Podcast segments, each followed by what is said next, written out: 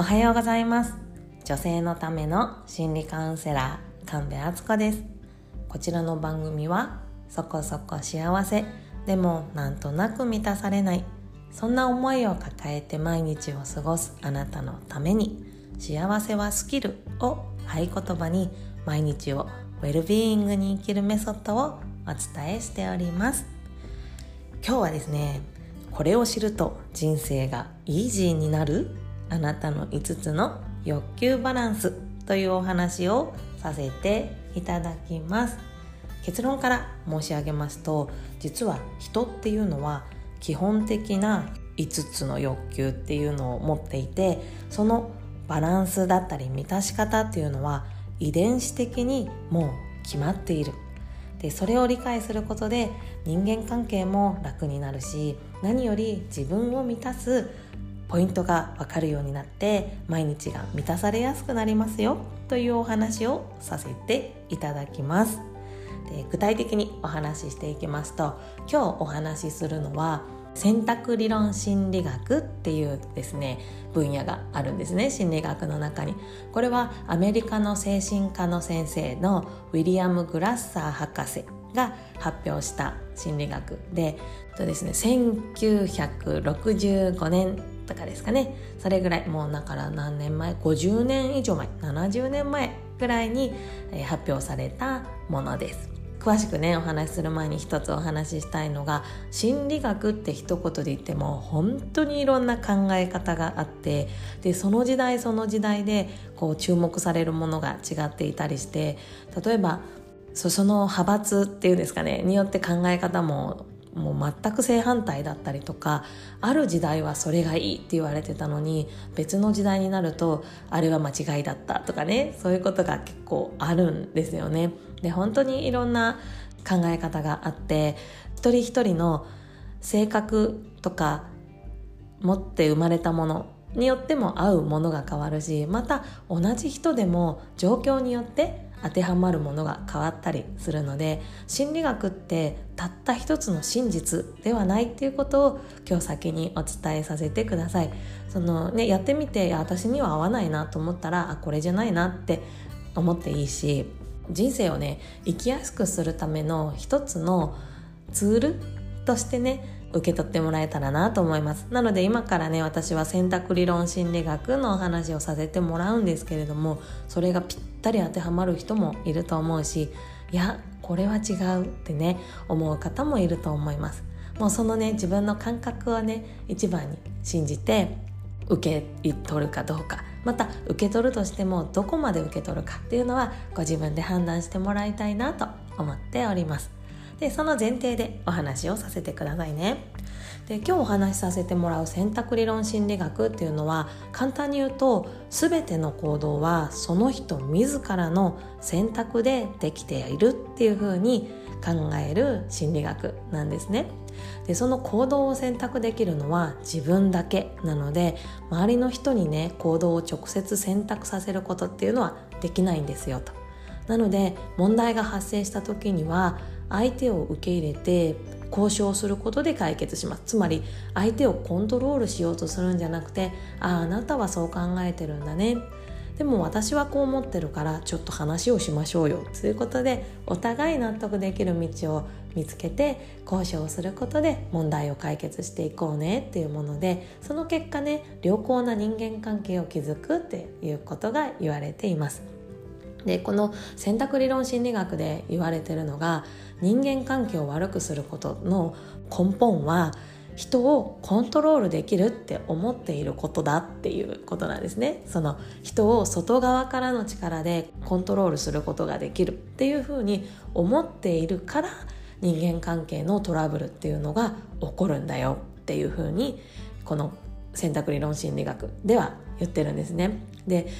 先ほどお伝えした通り、この心理学って本当にいろんな考え方があって、実はその人を外側からコントロールできるんだっていうのをね強く言ってる心理学の考え方っていうのも実はあるんですね。まあ、それが何かはちょっと今日はねなんかそれをディスるみたいになっちゃうんで言わないんですけど、こう問題がね発生した時には怒ったり罰を与えたり、あとはねいいことをした時にご褒美を与えるっていうのも実は外的コントロール、外側からの力で相手をコントロールしようとしていることなので良くないんだ、良くないというか人間関係を悪い方に持っていく働きかけな方なんだよっていうふうにこの選択理論心理学では言われています。で、今日ねお話ししたいのはこの選択理論心理学がどういうものかっていうのではなくてですね、ちょっとそれはまたいつか別の時にお話しさせてもらおうかなと思うんですけれども、今日はねここの選択理論心理学の中で言われているいつつの基本的欲求の話をしたいと思います。で、いつつの基本的欲求っていうのはこう人間誰もが持つもので、ただ人によってねその強弱と満たし方が異なるんですよって言われてて、そのねいつつの基本的欲求っていうのは人がねあの生まれ持った欲求で、それを満たすことで人はね幸せを感じられる、その人生にね充実感を感じられるようになるんだよっていう風なお話なんですけれども、そのいつつの基本的欲求っていうのがですね、ひとつめが生存の欲求で、ふたつめが愛と所属の欲求、みっつめが力の欲求、よっつめが自由の欲求、いつつめが楽しみの欲求って言ってね、このいつつが人が持つ基本的欲求だよっていうふうに言われています。例えばもうちょっと詳しくお話しすると、生存の欲求ってどういうことかというとね、食べたり眠ったり、あとはね安全や安定、健康っていうようなあの貯金をするとかもね、そういうものでこう人間が生きていくために必要な環境を整える欲求のことを言います。で、愛と所属の欲求っていうのはね分かりやすいと思うんですけど、誰かと一緒にいたいって言ってねいう気持ちだったりとか、良い人間関係を求める欲求ですね。で、あと力の欲求っていうのはこう認められたいとか勝ちたいとかね、そういうような感覚で人に貢献したいとか、人から承認認められたいとか、あとは何かを達成したいとか、競争で勝ちたいとかね、そういうようなものがここに含まれます。で、次の自由の欲求っていうのは自分のやりたいようにしたいんだっていう欲求で、自由にね縛られなかったりとか、変化を好んだりとか、自分らしさを追求するっていうようなのがここに入ってきます。で、最後楽しみの欲求っていうのは、これはねもうユーモアとか好奇心とかもあるんだけれども、あとはね新たな知識を得たいっていう、こういろいろね学習したいとか成長したいとか、あとはクリエイティビティ、独創性とかのね要素が含まれています。で、この要素ねどれもこれもね何度も言うけれどもみんな持ってて、どの欲求も大事なんだけれども、人によってねそれをどれを重視してるのかは違います。で、またねその満たし方も違っていて、例えば力の欲求だったらこうね、勉強を頑張ってテストでひゃくてん取ることでその力の欲求を満たすっていう人もいれば、スポーツで活躍して周りの人からね褒められたいっていうことでね、それによって自分の力の欲求を満たす人もいるんですね。このいつつの欲求、自分がどんなバランスで持ってるかっていうのはですね、簡単にウェブでバランスをね見れるサイトがあるので、それあの概要欄に貼っておくのでちょっとやってみてください。質問にじゅっこの質問があって、もう全部でさんぷんぐらいでですね答えられます。ちょっとねメールアドレスを登録しなきゃいけないっていうのはあるんですけれども、それに抵抗がない方はぜひぜひやってみてください。これですねいちからごでそれぞれのバランスが出ていってあの出ますので、ああ私はこれが強いんだなとかね分かれば、自分がどういう欲求を一番に満たしていけば毎日がね充実したものになるのか、満たされてるなって思えるのかっていうのが見えてくるので、面白いのでぜひやってみてください。でね、このテストの面白いところは実はですね、相性を見ることもできるんですよねっていうのが、こう力の欲求っていうのはあの認められたいとか勝ちたいっていった欲求で、これをね自己あのさっき言ったように自分でね勉強を頑張ってテストで満点を取ることで満たしたいっていうのであればね自己完結するんですけれども、でもこうスポーツで活躍したいとか競争に勝ちたいとか誰かに認められたいっていうとね、相手が必要だったりとか、あとは相手をねコントロールしようとすることが強まってしまったりとかして、この力の欲求ってちょっと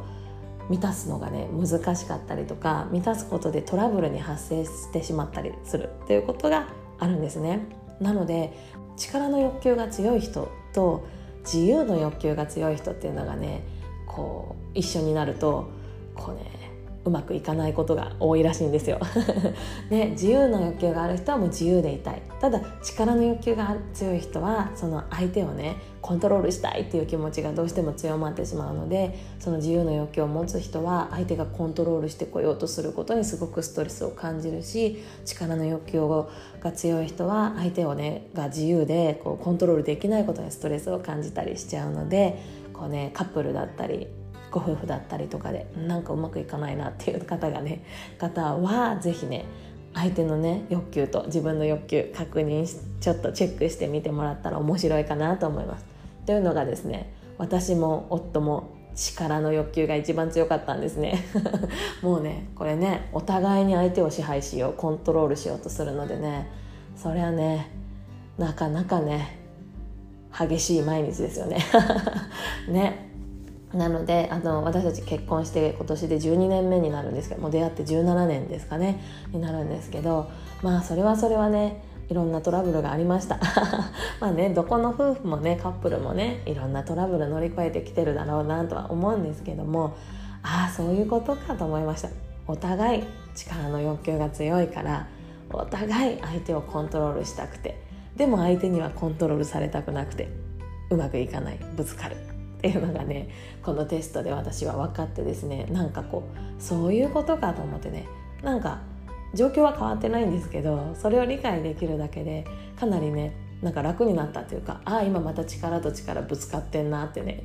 こう客観的に見るね隙間ができたんで、あこれ知れてよかったなって思ってます。ぜひあなたもチェックしてみてください。でもう一つですね、私がこの力の欲求が強いっていうのが分かった時に、あよかったなそういうことかって思ったのが、自分のこれまでの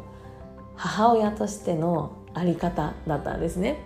私はこう子供この実は愛と所属の欲求も私はレベルよんとかで高い方だったんですね。なのでやっぱ子供のことを大事にしたいし家庭のことも大事にしたい。ただやっぱ職場に行くとですね仕事優先になっちゃうんですよね。あとは子供が熱を出したとかなると、あ子供がかわいそうっていう気持ちよりも、あもうまた仕事行けんやんみたいなね、そっちをね考えちゃってた自分がいて、わ私ってダメな母親って思ってたんですけど、このことに気づいてこのことを知って、あそうか私は力の欲求が一番強いから仕方ないかったんだと、子供をを一番に思えない私はダメだって思ってたけども、仕方ない、生まれ持った遺伝子に組み込まれたいつつの基本的欲求のバランスが一番力が強いんだから、一番にそれを考えちゃうのはもう遺伝的に仕方ないことだったんだって思えたら、あの頃の自分を責める気持ちっていうのがちょっと軽くなったんですね。こうやってですね自分のことが知れるようになると、状況は変わらなくてもその時の自分をまた別の視点でね見つめられるようになるし、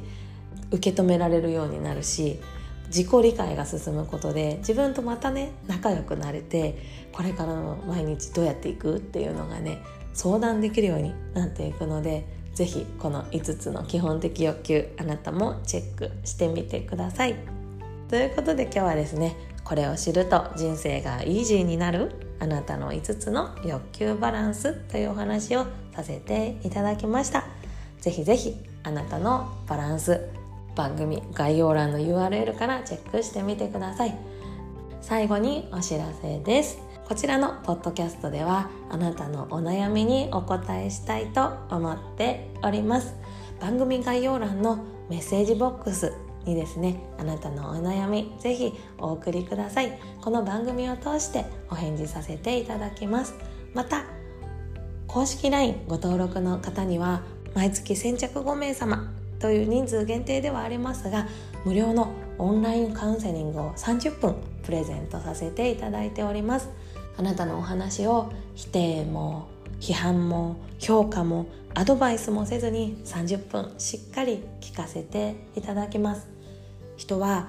自分の話をですね、遮らずに、否定されずに、アドバイスされずに聞いてもらうことで、とってもストレスが軽減できるということが分かっております。ただそういう状況って日常生活なかなかないですよね。ただ聞いてほしいだけなのに変にアドバイスされちゃったりとか、なんならね、説教されちゃったりとかありますよね。なので私とのさんじゅっぷんはあなたが主役です。あなたのためだけのさんじゅっぷんにさせていただきますので、ぜひぜひお気軽にメッセージお送りください。あなたに何かを売りつけたりとか宣伝したりとかは一切しないということをここでお約束させてもらいますので、安心してメッセージお送りくださいね。あなたからのメッセージお待ちしております。ということで今日もウェルビーイングな一日をお過ごしくださいね。ではまた次回の放送でお会いしましょう。最後までお聞きくださりありがとうございました。